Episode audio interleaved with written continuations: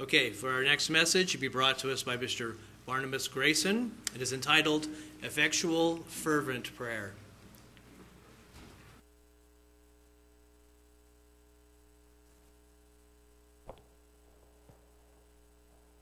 Good afternoon, everyone. Thank you.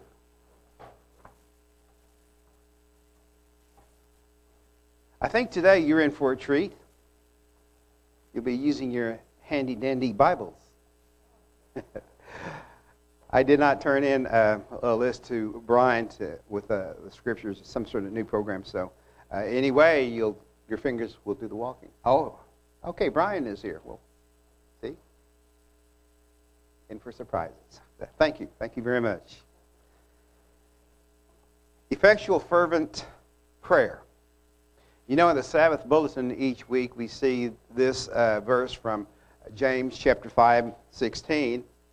And it says to us, Confess your faults one to another, and pray one for another that you may be healed. And that the effectual, fervent prayer of a righteous man avails much. So I think many of us know this, this kind of uh, have made this kind of prayer at one time or another, if not now, perhaps even, even uh, in the future. Especially in times of heavy trial, in times of sadness, in times of doubt and worry and fear and pain, we make a fervent prayer. But even though we make this kind of prayer, there is we sometimes do not receive an answer. And it may make us wonder why. Is it because of a lack of righteousness on our part? Is it because of a lack of just being fervent? Is it because we let our faith waver and we're not supposed to do that? Or maybe we allow doubt and anxiety to creep in. I have been through those things. Today we'll look at all the facets of this effectual, fervent prayer, what it means to us. Now, prayer is a word that is synonymous with words like supplication, uh, petition, appeal, request. And we know that prayer is a form of worship. It's a tenet of faith and, and a way of honor toward God and, and Father and Son in our life.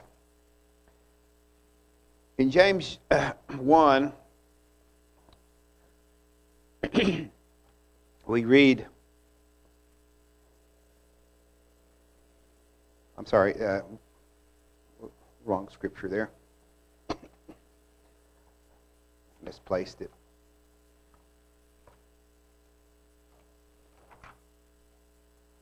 James 5, 16. There it is. Again, I'm read this scripture once more. James 5, 16, 20. Confess your faults one to another and pray one for another that you may be healed, and that the effectual, fervent prayer of a righteous man avails much.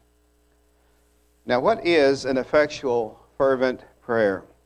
Effectual is a word that means hard hitting, it means strong and powerful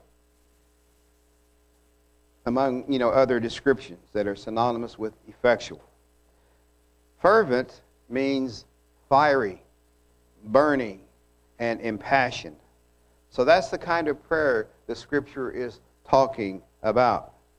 So James is saying to confess faults one to another, pray for one another, and to use that uh, effectual, fervent prayer. And that the effectual, fervent prayer of a righteous man avails, will avail much. So there are four things in this verse that can give us food for thought. One of the, them is, as we look at it, it says we confess our faults to each other. This doesn't really mean that we just go around telling everyone the details of our faults and our weaknesses. You know, we, we kind of uh, pick and choose and look at those whom we know and trust and can keep uh, uh, confident confidence in our admissions. We see the second thing to pray for each other. So this means that we are to have a mutual concern for each other and help one another to not be discouraged and fall because things just aren't going our way. It's okay, you know, to confess or mention that we have a trial or a problem to someone, but, you know, really no need to lay out all the details, but just enough to say, I have a trial and I need you to pray for me. If we don't share our needs, our faults, our weaknesses, then how are others to include us in their prayer? So we pray for one another, and we may not know that others may be going through a trial, but then again, sometimes even in a prayer, a person's face, their image may come to your mind, or something somebody said that day. You detect some sort of uh, trial or worry that they have, and so we include them in our prayer. The third thing is, for this kind of prayer, is that we may be healed. We may be healed. So this healing is a healing of the soul, and not just the flesh, but also the inner person. And that is, and number four is that it is the strong and powerful prayer of a righteous man that produces results. To know that someone is making intercession for you is in their personal prayer can be very encouraging and it can have healing power from God. And the more fervent a prayer and believing it is, the more effective it is. In James chapter 5, up in verse 14, we see that prayer is needed when one is sick.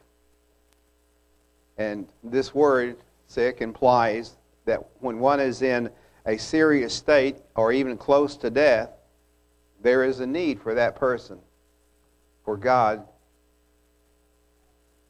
to put that person in comfort and that the will of God may be uh, done. But we see where the role of elders is to pray for the sick and to anoint with oil, which is, was a common ingredient in, that was used in medicine. This word anoint is from uh, the Greek a word meaning to smear, or uh, whereas the other one is to anoint. This one means to smear, and sometimes you, you've had that done when you've uh, uh, been sick. But these are examples in the Bible of effective prayer. In the case of Abraham, we see where it was total trust in God's will and 100% obedience with the hope to see that what the purpose that God had in mind might be. And then we read about Jacob, who wrestled with a figure in the dark until he prevailed and asked for a blessing. Sometimes our prayers are like that. We wrestle until we find a blessing or see a blessing. Like, you know, Gideon had when he wanted to be sure that God heard his prayer, that he asked for these little tokens, these little signs, and they do come. And there was also Hannah, who prayed for a child. But to know that someone is making intercession for you in, in their prayer, in their personal prayers, it can be very encouraging and have healing power from God. Healing of one's heart, knowing that God is on your side. So the more fervent a prayer and more believing it is, the more effective it is. So when we are turned on to God, He most certainly takes notice. In the next verse, we see James, he gave an example that was familiar to uh, his, uh, his fellow brethren of the 12 tribes. And he reminded them of Elijah. In James 5:17, he said, Elias was a man subject to like passions as we are. Very same things that Elias felt, we often feel too hurt, pain, doubt, all of those emotions that run through our minds at times. But he prayed earnestly that it might not rain. And it rained not on the earth by the space of three uh, years and six months. And in verse 18, then he prayed again, and the heaven gave rain, and the earth brought forth her fruit. And he says to his brethren, Brethren, if any of you do err from the truth, and one convert him, let him know that he which converts the sinner from the error of his ways shall save a soul from death and shall hide a multitude of sins. To err, of course, is human. We've heard that expressed before. But those who err from the truth uh, are described like wandering stars and, and that can be hopelessly lost. But what can cause a person to err from truth? There are many things, and there are needs that only God can provide or show us the way. So we have intercessory prayer for others. And when we ask of someone, I have this trial, I need you to pray about it for me. It's something that is good to know. But if anyone has slipped away from God and no longer trusts the Lord, and someone helps him understand the truth and the goodness of the Lord again, he saved that person from destroying his own life. And that person who brings him back to God will have saved a wandering soul from death, bringing about the forgiveness of, of many sins. So when people give up in prayer, they could lose their way. If not praying is a habit, then it becomes harder and harder to continue that habit. And sometimes it's like uh, uh, you get in the uh, in the routine or the habit of uh, missing church a lot, or reading your Bible a lot, or praying a lot. It becomes easier to do, and we begin to fall short and could even slip up. But we know that there are some who do not believe in prayer. And they say, well, if there is a God who cares, why do people suffer? And why do bad things happen? Why is there sickness? Why is there war? Why is there pain? Why is there misery and heartache? And questions like these is why some do not believe in, in God, and it leads some to say, well, there is no God. He doesn't exist. He's, he's not real. He's a myth. Life evolved, which makes you know sen- no sense because, as you know, people say about this type of idea that nothing ever comes from nothing. So the life forms that we see, and even those that we cannot see, they show the hand of intelligent design. And there are scientists that don't like that term, intelligent design, because they feel like it is a real insult to, to their intelligence. But we see in these things that are around us that there is an intelligent design and purpose behind it. But those who say there is no God,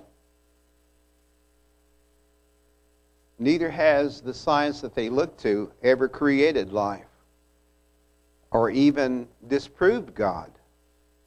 They say Lab experiments show how life may have developed. But these experiments, these lab experiments, required a primary mover, a first cause, an intelligence behind it because no lab experiment ever sets itself up by accident. So, in a way, to believe there is no God is merely a way of saying they don't believe in God because if they did, they would have to acknowledge that there is a higher power and that the higher power requires of them to do the right thing in their life, things that are righteous. So, doesn't it and doesn't it help when we are encouraged by brethren and to not give up on God and and turn away? to have someone who is praying for you, to have someone that you can depend on. And, you know, that doesn't absolve our responsibility to, to get down on our knees and ask God for the things that we need. So prayer is a real lifeline to God. It's, you know, it's like the cell phone we all carry. A couple of years ago, I remember giving a, a, sermon on prayer. So some of you may remember that. So if there's uh, some things that uh, kind of remind you of that, that's, that's good. You know, that's transition. But we can say a prayer anywhere, anytime, at no cost but our time and sincerity. And that connection is always with us. And, you know, the, the cell phone tells us that if we have a cell phone, we have access. We have access to prayer. Even as we walk, shop, look around, do things of, of that sort, we have access to the eternal God just in a whisper, a soft voice, thanking God or asking God for guidance. Now, how do we get on the wavelength? The Bible says, He that comes to God must believe that He is, and is a rewarder of them that diligently seek Him. He's as real as you know the air we breathe, I've said before, and as real as the rain that falls from the clouds that have been created and you know, the grass just turns green. but what is the answer to a prayer that is unanswered? One, it could be due to sin and disobedience.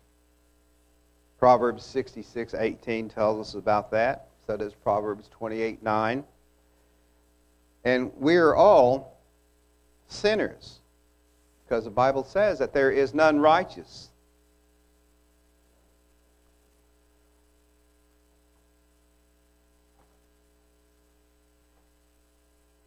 Much paper up here for me. I brought too much paper up here. Okay. I would like to turn, and I don't think I gave this one to Brian, but I do want to go to uh, Psalm 66, 18. So I'll do, I'll let my fingers do the walking here. Psalm 66, 18.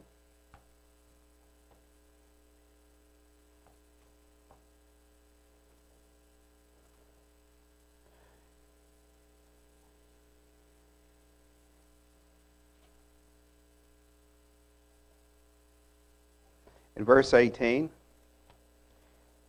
he cried unto him with my mouth, and he was extolled with my tongue. And he said, If I regard iniquity in my heart, the Lord will not hear me. We have to remember that Jesus, our Lord and Savior, gave his life for us and tore the veil that we are able to appear before the Father and that He has given us a way to connect with eternal God. So there is uh, things in us that if we keep bringing up our iniquities, knowing that in the past God has given us forgiveness and has redeemed us. There's also things like doubt and selfishness that can uh, cause an unanswered prayer, and it's not until we realize that you know we begin to explore why is why is God not answering our prayer. These things will crop up if if you come across the Bible verses and things. Sometimes those things come to your mind, and so you say, "Well, it's because I've been doubting, or it's because I'm being selfish in my prayer." It could also be hindered because we might have pride and, and in humanity. But it says that the effectual, fervent prayer of a righteous man avails much. But we can know this that the hand of the Lord is not shortened, that it cannot save, nor his ear heavy, that he cannot hear. But he will hear the prayer of the humble and the contrite heart who turn from their, their uh, ways and seek his forgiveness. Even as King David, who sought the heart, who was after the uh, God's own heart, who says, "I will have mercy." 1 Peter 3:12 The eyes of the Lord are over the righteous, and his ears are open unto their prayer. But the face of the Lord is against them that do evil. The Lord is not slack concerning his promise. In 2 Peter 3 9, it says, The Lord is not slack concerning his promise, as some men count slackness, but is long suffering to usward, not willing that any should perish, but that all should come to repentance. So God is not far away. He will draw near when we draw near to Him, and we do that through prayer and obedience to His righteousness. Psalm 51:17 The sacrifices of God are a broken and a contrite heart. O God, thou wilt not despise. If we read the book of James, chapter 4, we will find in verses 1 through 17 things that are not pleasing to God. James 4, uh, it asks in verse 1 From whence come wars and fightings among you? Come they not hence, even of your lusts that we that lust in your members? You lust after it, but you don't have it, but you kill and desire to have it, and cannot obtain it, and you fight and you war, yet still you have not you ha, have not got it because you ask not. You're not you're not asking the right way or for the right thing. You ask and receive not because you ask amiss, that you may consume it upon your lust. Adulterers and adulteresses, don't you know that the friendship of the world is enmity with God? Whosoever therefore will be a friend of the world is the enemy of God. Do you think the Scripture says in vain, the Spirit that dwells in us lusts to envy? But he gives more grace. Wherefore he said, God resists the proud, but gives grace unto the humble. Submit yourselves therefore to God. Resist the devil, and he will flee from you. Those are true words. Thy word is truth. And even after a prayer that you've made, yet it seems like no answer is coming, that's because Satan is trying to penetrate your spirit, penetrate your mind with doubt and confusion and other temptations designed to make you not trust in God. But draw nigh to God, and He will draw nigh to you. We can do that through prayer. Cleanse your hands, you sinners, and purify your hearts, you double minded. You know, when you're double minded, you don't know which one to believe. You believe, but then you doubt. Be afflicted and mourn and weep. Let your laughter be turned to mourning and your joy to heaviness. Humble yourselves in the sight of the Lord, and he shall lift you up. Speak not evil one of another, brethren. He that speaks evil of his brother and judges his brother speaks evil of the law and judges the law. But if you judge the law, you are not a doer of the law, but a judge. But there is one lawgiver who is able to save and to destroy. Who are you that judge another? Go to now, you that say, Today or tomorrow we will go into such a city and continue there a year and buy and sell and get gain. Whereas ye don't know what shall be on the, mo- on the morrow. For what is your life? It's even seen, it's even a vapor that appears for a little time and then vanishes away. For that you ought to say, if the Lord will, we shall live and do this or that. But now ye rejoice in your boasting. All such rejoicing is evil. Therefore, to him that knows to do good and does it not, to him it is sin. So these things can be something that we need to look at if we feel like our prayer is not being answered. For the love of money in 1 Timothy 6 verse 10 For the love of money is the root of all evil, which while some coveted after they have erred from the faith and pierced themselves through with many, uh, with many sorrows. But you, O man of God, flee these things and follow after righteousness, follow after godliness, follow after faith, follow after love, have patience and, and meekness, and fight, struggle against with uh, fighting the good fight of faith. Lay hold on eternal life, whereunto you are also called, and have professed a good profession before many witnesses.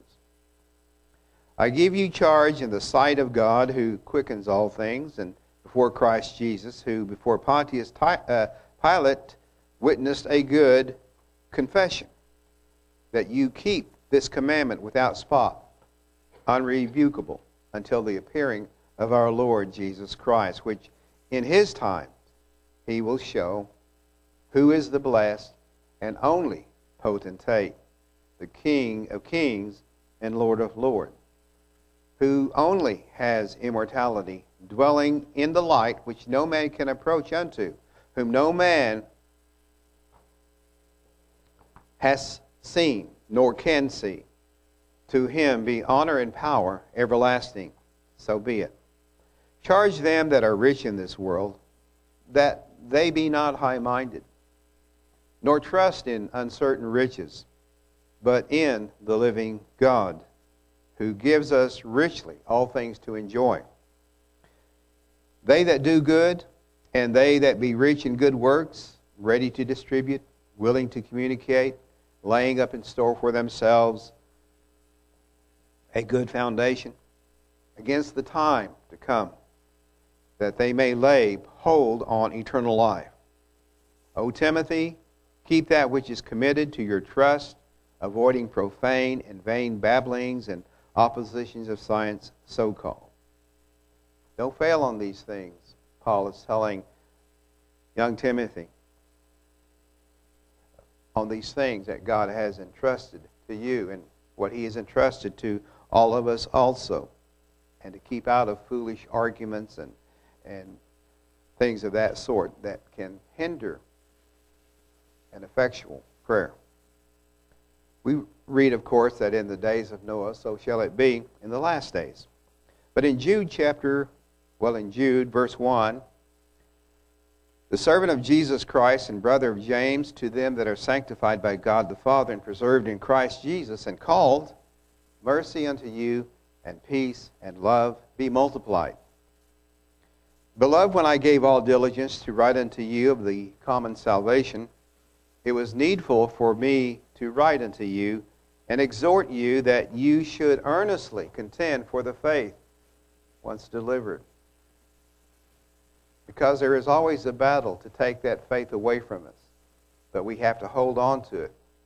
And in this day and age, sometimes, you know, there are so many things that reach out to us to take us away from the faith that we have committed to and to the belief that, uh, that God and Jesus Christ are there for us. For there are certain men crept in unawares, who were before of old ordained to this condemnation. Ungodly men turning the grace of our God into lasciviousness, and denying the only Lord God and our Lord Jesus Christ. I will therefore put you in remembrance, though you once knew this, how that the Lord, having saved the people out of the land of Egypt, afterward destroyed them that believed not. And the angels which kept not their first estate, but left their own habitation, he has reserved in everlasting chains under darkness unto the judgment of the great day. Even as Sodom and Gomorrah and the cities about them in like manner, giving themselves over to fornication and going after strange flesh, are set forth for an example suffering the vengeance of eternal fire. Likewise, also, these filthy dreamers defile the flesh, despise dominion, and speak evil of dignities. Yet Michael the archangel, when contending with the devil, he disputed about the body of Jesus, but dared not bring against him a railing accusation, accusation but said, Jesus, the Lord rebuke you. These speak evil of things which they know not, but what they know naturally as brute beasts. In those things they corrupt themselves. Woe unto them, for they have gone in the way of Cain, and ran greedily after the heir of Balaam for reward, and perished in the gainsaying of Korah. These are spots in your feast of charity, when they feast with you, feeding themselves without fear. Clouds they are without water, carried about of winds. Trees whose fruit withers, without fruit, twice dead, plucked up by the roots. Raging waves of the sea, foaming out their own shame. Wandering stars, to whom is reserved the blackness of darkness forever. And Enoch also, the seventh from Adam, prophesied of these, saying, Behold, the Lord comes with ten thousands of his saints, to execute judgment upon all, and to convince all that are ungodly among them of all their ungodly deeds which they have ungodly committed, and of all their hard speeches which ungodly sinners have spoken against him. So we see, in a way, the things that are to occur, the things that are going on and have been since the beginning of time. That as in the days of Noah, so shall it be in these, in these last days. These are murmurers, complainers, walking after their own lust, and their mouth speaks great swelling words, having men's persons in admiration because of advantage. But, beloved, remember you the words which were spoken before of the apostles of our Lord Jesus Christ how they how that they told you there should be mockers in the last time who should walk after their own ungodliness uh, lust these be they who separate themselves sensual having not the spirit but you beloved building up yourselves on your most holy faith praying in the holy spirit keep yourselves in the love of god looking for the mercy of our lord jesus christ unto eternal life and of some have compassion, making a difference. And others save with fear, pulling them out of the fire, hating even the garment uh, spotted by the flesh. Now unto him that is able to keep you from falling and to present you faultless before the presence of his glory with exceeding joy. So we are to have a positive attitude toward prayer, knowing that the fervent prayer effectual, fervent prayer of a righteous man will avail much. But to have a positive attitude toward prayer, because in Psalms 50, verse 14, it says, Call upon me in the day of trouble. When the day of trouble comes, call upon me, he says. In, in Psalm 145, 18, the Lord is nigh unto all them that call upon him to all that call upon him in truth. Verse 19 He will fulfill the desire of them that fear him. He also will hear their cry and will save them. In Psalm 55, 16 As for me, I will call upon God, and the Lord shall save me. Evening and morning and at noon will I pray and cry aloud, and he shall hear my voice.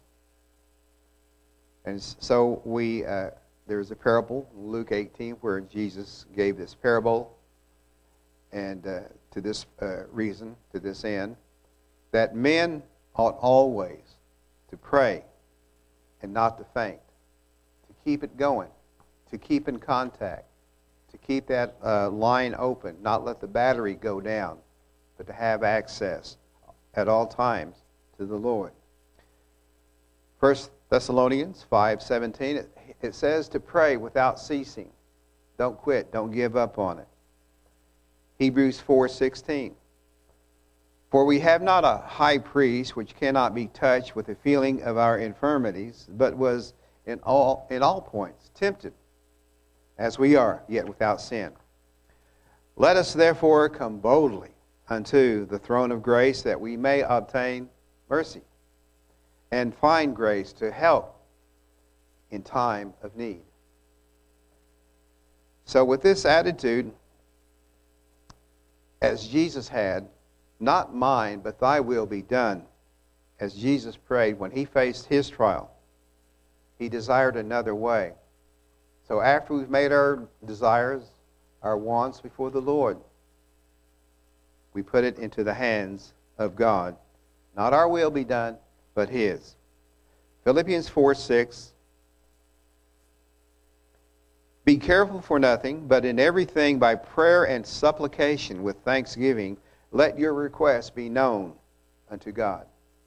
You have uh, uh, uh, something, let it be known unto God. Don't worry over things, but, but pray about it. Tell God your needs, and don't forget to thank Him for His answers or even his presence in telling you to have patience. So sometimes we think, well, how, how, do, how do we go? Uh, is posture important? How do we stand? What do we kneel? Is there a time and place? In Nehemiah 9 5, we see where he stood and prayed. In Ezra 9 5, we see where he kneeled in prayer in 1 Chronicles 17, 16 through 27, it describes sitting while praying.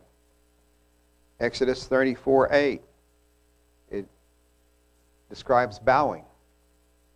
In 1 Timothy 2, 8, it describes hands lifted. So we could pray from deep in a well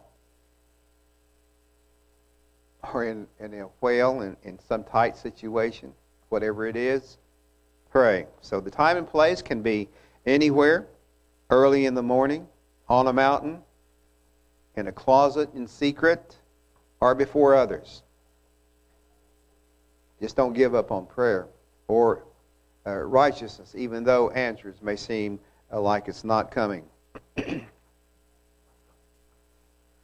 Be fervent in prayer Pray for one another, even as you would for yourself.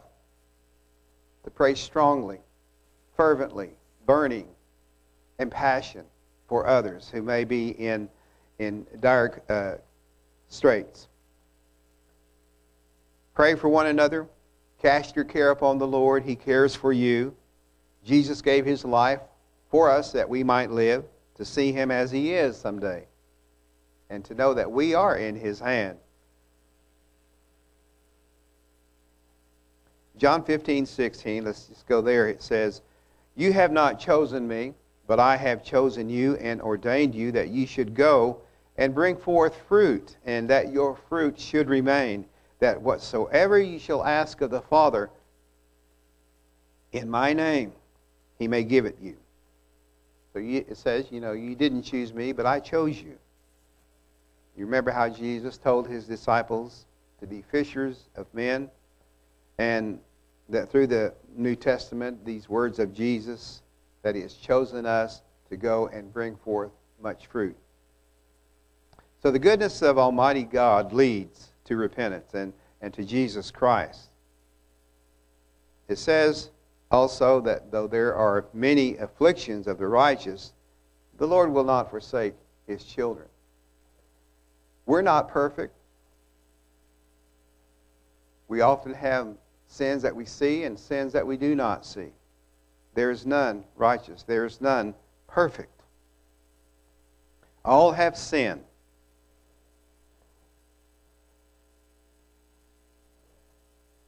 I read of a uh, preacher who was walking one day and he saw this group of boys and they were had surrounded this uh, this dog. And uh,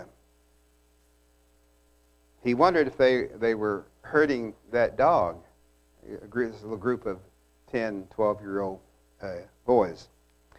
And uh, he said, What are you doing? Who, whose dog is that? And one of the boys said, Well, it's just an old neighborhood stray. We all want to take it home but we all can't all have it, so we made a deal that whoever tells the biggest lie can take it home. And the preacher said, "You- shouldn't be making a game out of telling lies. Don't you know it's a sin to lie? And so he gave them a little sermon about it for about 10 minutes or so. And he said to them, When I was young, at your age, I never told a lie in my life. And one of the smaller boys said, Well, I guess we can let the preacher have the dog.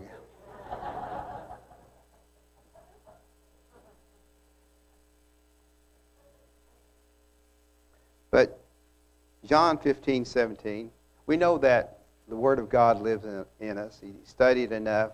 Scriptures and verses come back to you in, in certain situations. So John 15, 7 tells us, If you abide in me, and my words abide in you, ye shall ask what you will, and it shall be done unto you. That's a good promise.